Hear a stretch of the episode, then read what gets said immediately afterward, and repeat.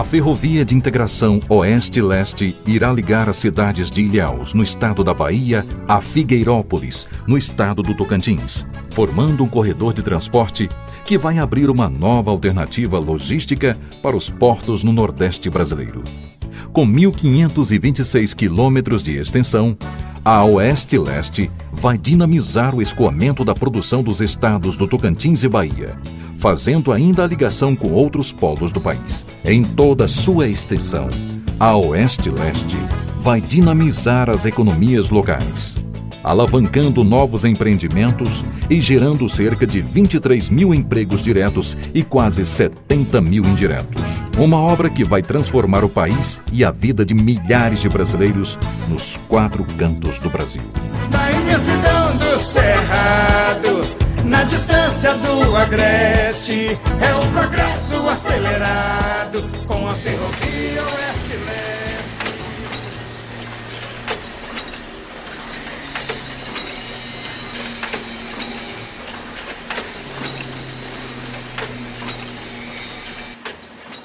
Eu sou o Lucas Marcolino da Silva, tenho 49 anos, moro na comunidade Quilombola Retiro, no território Araçavolta. As obras da Valec, da FIOL, chegaram no nosso território em 2009, 2010, entraram sem autorização, fazendo picadas em roças e nas nossas matas, tudo sem comunicação. A ponte estava sendo construída praticamente dentro da nossa casa, dentro da nossa terra, praticamente. Isso não aconteceu. Mesmo que as, as instruções normativas dizia que se a obra tivesse a 5 quilômetros, eles teriam que vir dialogar com a gente, e eles não cumpriram, não respeitam a legislação. A ponte do Rio São Francisco ela foi construída sem que tivéssemos a oportunidade de discutir os impactos da construção sobre as terras que ocupavam para a agricultura o rio e lagoas. A pesca foi afetada de maneira que muitos pescadores abandonaram a atividade até o momento não sabemos como será a passagem dos trilhos por nosso território.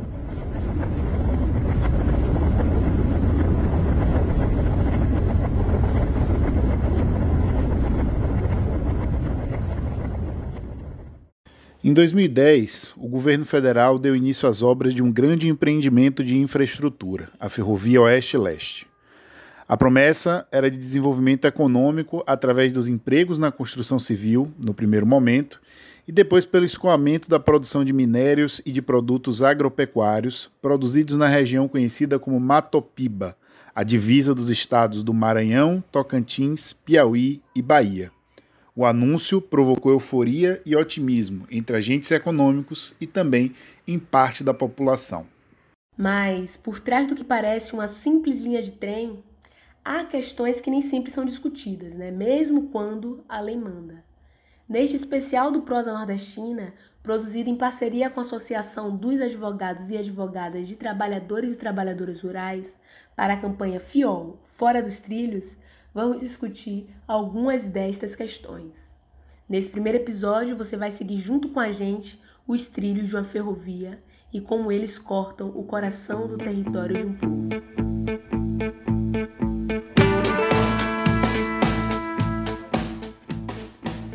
Fora do Trilho, episódio 1. A ferrovia.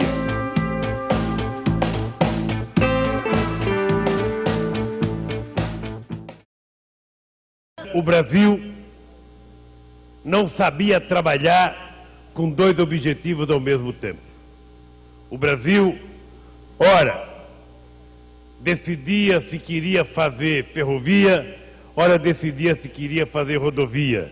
Nunca se pensou que era mais interessante para o Brasil a gente ter a ferrovia, a gente ter a rodovia e a gente ter a hidrovia. Por que construir uma ferrovia?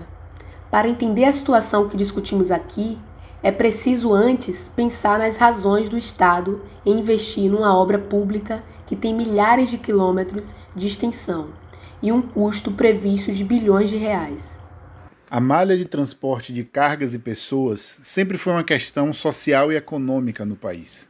Você sente isso quando o preço do diesel influencia os preços do mercadinho da esquina ou da passagem do ônibus que você pega para ir para o trabalho. O problema, porém, é estrutural e tem uma pessoa aqui para ajudar a gente a entender melhor como essa obra entra nesse cenário. Meu nome é Lucas Araújo Alves Pereira, eu tenho 27 anos e sou do Piauí, de Teresina, Piauí, onde eu me formei em Direito pela Universidade Estadual do Piauí. Sou advogado desde 2016. Minha experiência é, com obras como a FIOL, ela vem especialmente de uma atuação é, com duas apoio a duas comunidades quilombolas que se encontram no município de Paulistana, no Piauí, uma região semiárida, onde essas comunidades têm sido impactadas pela construção de uma outra ferrovia é, com objetivos muito parecidos com o da FIOL, que é a Ferrovia Transnordestina. Bom, a FIOL ela faz parte de um projeto maior e mais ambicioso, que além de propor fomentar um desenvolvimento dos estados da Bahia e do Tocantins, a ferrovia, ela, junto com a Ferrovia Norte-Sul, elas pretendem induzir o desenvolvimento de todo o país com o escoamento de produção é, da produção de grãos do oeste da Bahia é, e da região centro-oeste, né? principalmente do estado do Mato Grosso pelo Porto Sul em Ilhéus, né? utilizando essas duas ferrovias. Né? Dessa forma, os objetivos declarados da FIOL elas são de estabelecer algumas alternativas que possibilitem o aumento do lucro é, destas empresas, dessas atividades, para os fluxos de cargas de longa distância e também interligar a malha ferroviária brasileira, cobrindo quase que a totalidade do território brasileiro, propondo uma nova alternativa logística para o escoamento da produção agrícola e de mineração, né, por meio do terminal portuário de Ilhéus, né, na Bahia é, o que, em tese, né, pretende incentivar ainda mais as atividades agrícolas e extrativistas nessa região, considerando esse, essa estrutura logística que ficará né, à disposição desses, é, desses investimentos. É fácil perceber que a ferrovia fazia parte de um discurso sobre encontrar um caminho para o desenvolvimento econômico. Acredito que isso aqui vai ter aquele chamado boom né? Quem fala é Carlos Venício, comerciante do município de Ilhéus, em vídeo institucional do governo do estado na época.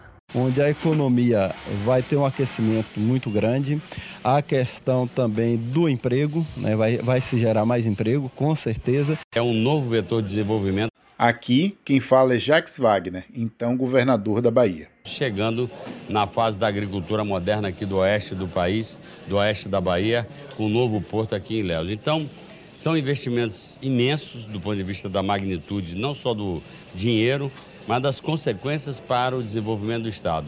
Quais seriam essas enormes consequências? Ou ainda, perguntando de uma outra maneira, qual é o destino final desse caminho para o desenvolvimento?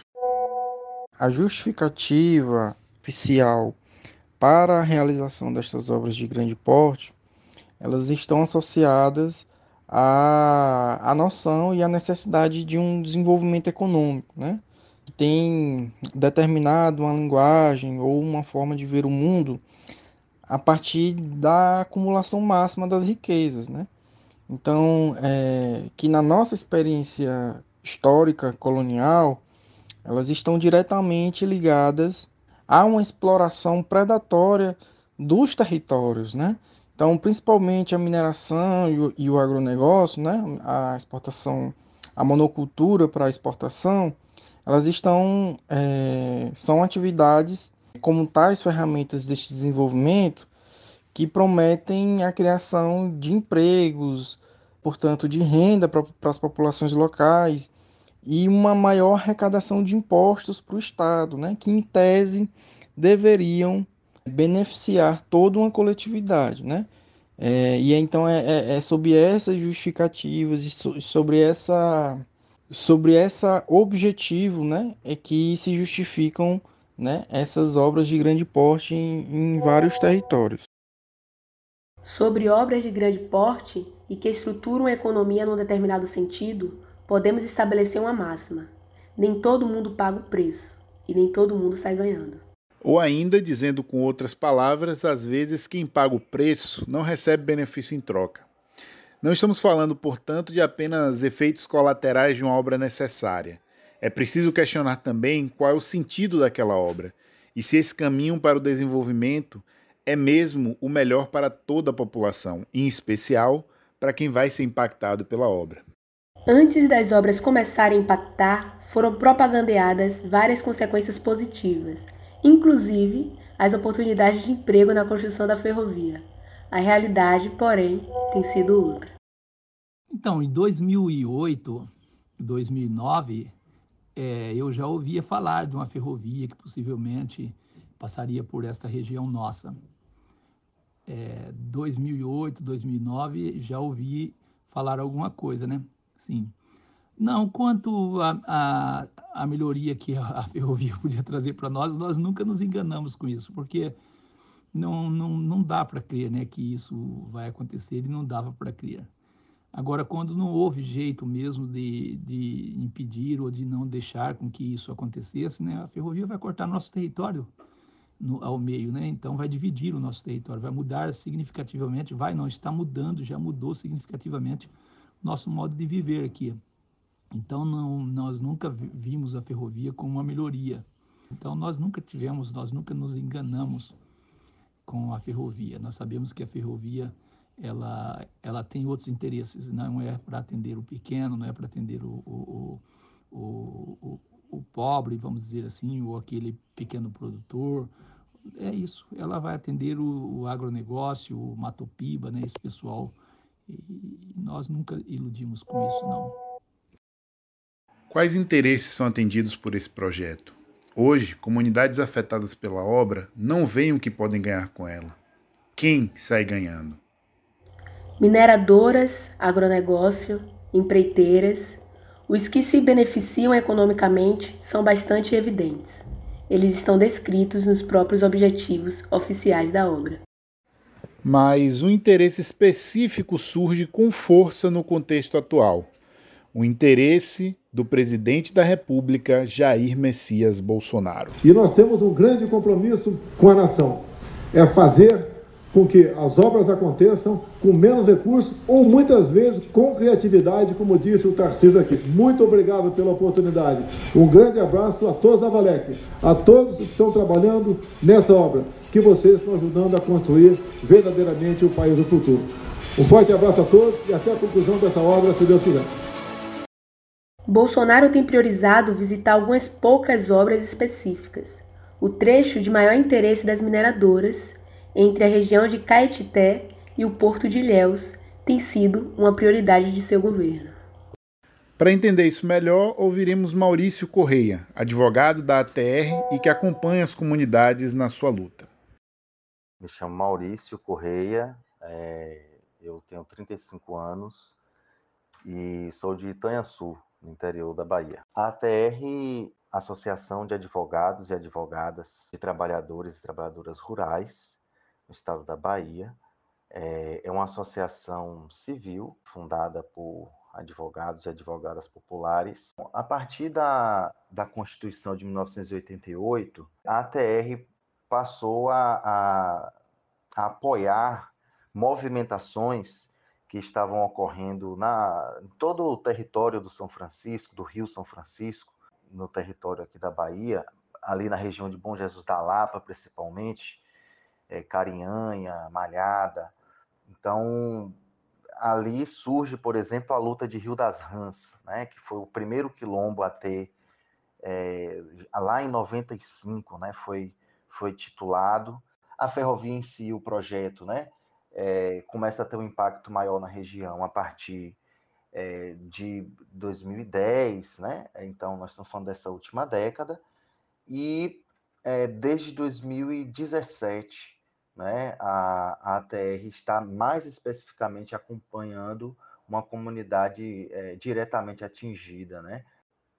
A parte que está mais adiantada é de Caeté até Ilhéus, que é viabilizada pelos investimentos da Bamin, que é uma empresa que se chama Bahia Mineração, mas na verdade é uma, é uma transnacional de capital cazaquistanês, mas que tem fundos chineses é, também é, envolvidos.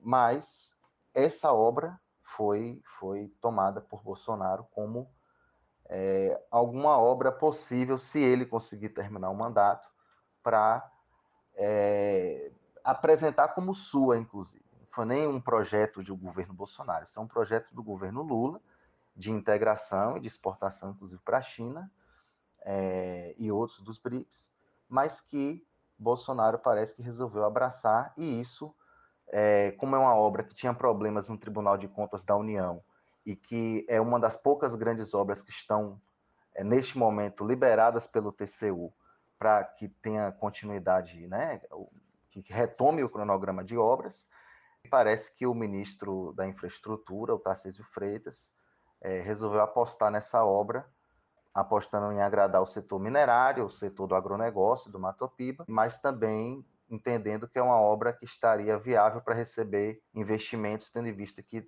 neste momento, ela não tem empecilhos no Tribunal de Contas da União.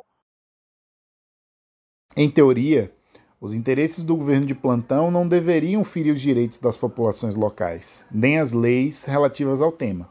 Porém, temos de lembrar de quem estamos falando e qual a sua opinião sobre o povo que habita territórios como estes. Isso aqui é só reserva indígena. Está faltando quilombolas, é outra brincadeira. Eu fui num quilombola em Eldorado Paulista. Olha, o, o afrodescendente mais leve lá pesava sete arrobas. Não fazem nada. Eu acho que nem para procriadores serve mais mais de um bilhão de reais por ano gastado com eles. Essas comunidades afetadas são, em grande parte, comunidades quilombolas. Elas estão entre as que mais sofrem impactos diretos da obra. Elas subsistem da agricultura, criação de animais e pesca, atividades que podem sofrer muito com a construção. E a situação está bastante dif diferente do que era 30 anos atrás. Há 30 anos atrás, aqui nessa época era bastante fartura, a questão da era a época de fazer farinha com a tirada da mandioca da ilha. No mês de junho e julho era a época de fazer farinha com a mandioca da caatinga, mas com a estiagem tudo mudou, né? Hoje o pessoal vive basicamente aqui é, de criação de alguns animais, animais de grande porte, animais de pequeno porte e criação essas criações miúdas, né? E galinhas também. E a plantação é mais nos lameiros mesmo, né? E quando o ano, quando o ano é bom de chuva, como o ano passado, o pessoal planta na caatinga. Aí colhe milho, colhe feijão. Ano passado foi muito bom. E a pesca ajuda muito, né, aqui também. Mas para o consumo próprio mesmo, né? Esse ano nós tivemos ano passado, né, uma lagoa histórica aqui que é chamada Lagoa dos Patos e ela ficou cheia de água. Até hoje tem muito muito peixes ainda, né? É isso. Ah, e aí vem os programas sociais que tem auxiliado, ajudado, né? É, nos momentos difíceis as pessoas acabam se mantendo, né? É ruim para os jovens, né? Os jovens acabam fazendo esse êxodo, né? Indo e voltando na esperança de que algum dia vai melhorar alguma coisa. Vão para a cidade grande, volta. Aqui mesmo nós um levantamento há um tempo atrás, foi assustador é, a quantidade de pessoas do nosso território que estão fora, né? Devido à falta de oportunidades. Então, o primeiro contato nosso com a ferrovia foi o pessoal contratado para fazer topografia, para alocar o eixo da ferrovia. Esse foi o primeiro contato que nós tivemos com eles. É, foi um contato assim, até, ah, tá fazendo isso, tá fazendo aquilo, tá estão piquetando, estão pondo piquete, tem os homens trabalhando. Só que eles são muito veiacos, eles quando vêm, eles contratam a empresa geralmente do lugar, e essa empresa contrata pessoas que têm uma relação até com a comunidade. Eu me lembro que nessa época eu, eu lembro de algumas pessoas que estavam na cidade, mas que de certa forma é, eles conhecem contratar essas pessoas, justamente é para facilitar o trânsito dessas pessoas. Isso de certa forma é uma estratégia, né? Que faz com que a, as pessoas entrem na roça juntamente com alguém que é do lugar, é, roça, roça de milho, de de mandioca e vai passando, foi o que fizeram, né? O que fica evidente quando ouvimos o senhor Lucas Marcolino é que há comunidades que podem pagar o preço do desenvolvimento e não se beneficiar dele. No cenário de falta de oportunidade para jovens, como o seu Lucas conta, há impactos diretos e indiretos, não apenas na economia, como também nas próprias relações dentro da comunidade. Que desenvolvimento é esse? Para quem é esse desenvolvimento?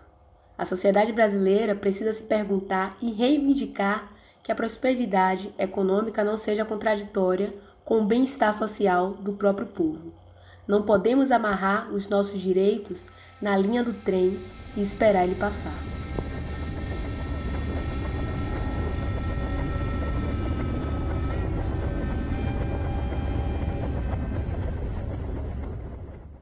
No próximo episódio, Sabemos que os rios e lagoas e a fauna não tiveram a oportunidade de serem ouvidos, uma vez que as comunidades não têm voz. É lamentável a forma como a Valec vem tratando a situação, uma situação tão grave como essa. Conheceremos melhor as comunidades e vamos discutir os impactos da obra na realidade local e como elas reagem a isso. A série Fora dos Trilhos é produzida pelo podcast Prosa Nordestina, em parceria com a ATR, Associação de Advogados e Advogadas de Trabalhadores e Trabalhadoras Rurais. A produção, direção e narração é de Yuri Brito e Radassa Freire. Edição de Tadeu Hermida e Laís Matos. Artes gráficas por Júlia de Andrade, que você acha no Instagram, no ontologias. Neste episódio, utilizamos entrevistas feitas com Lucas Marcolino, Lucas Araújo e Maurício Correia áudios de arquivo disponíveis no YouTube, nos canais da Secretaria de Comunicação do Governo Federal, Secretaria de Comunicação do Governo do Estado da Bahia, Canal do Planalto, TV Brasil e canal Ópera Mundi. Você pode encontrar o Prosa Nordestina no Twitter, arroba Prosa Nordestina. E você me encontra também no Twitter, no arroba Eita com três S no início. E pode me achar no Instagram, no arroba Radassa.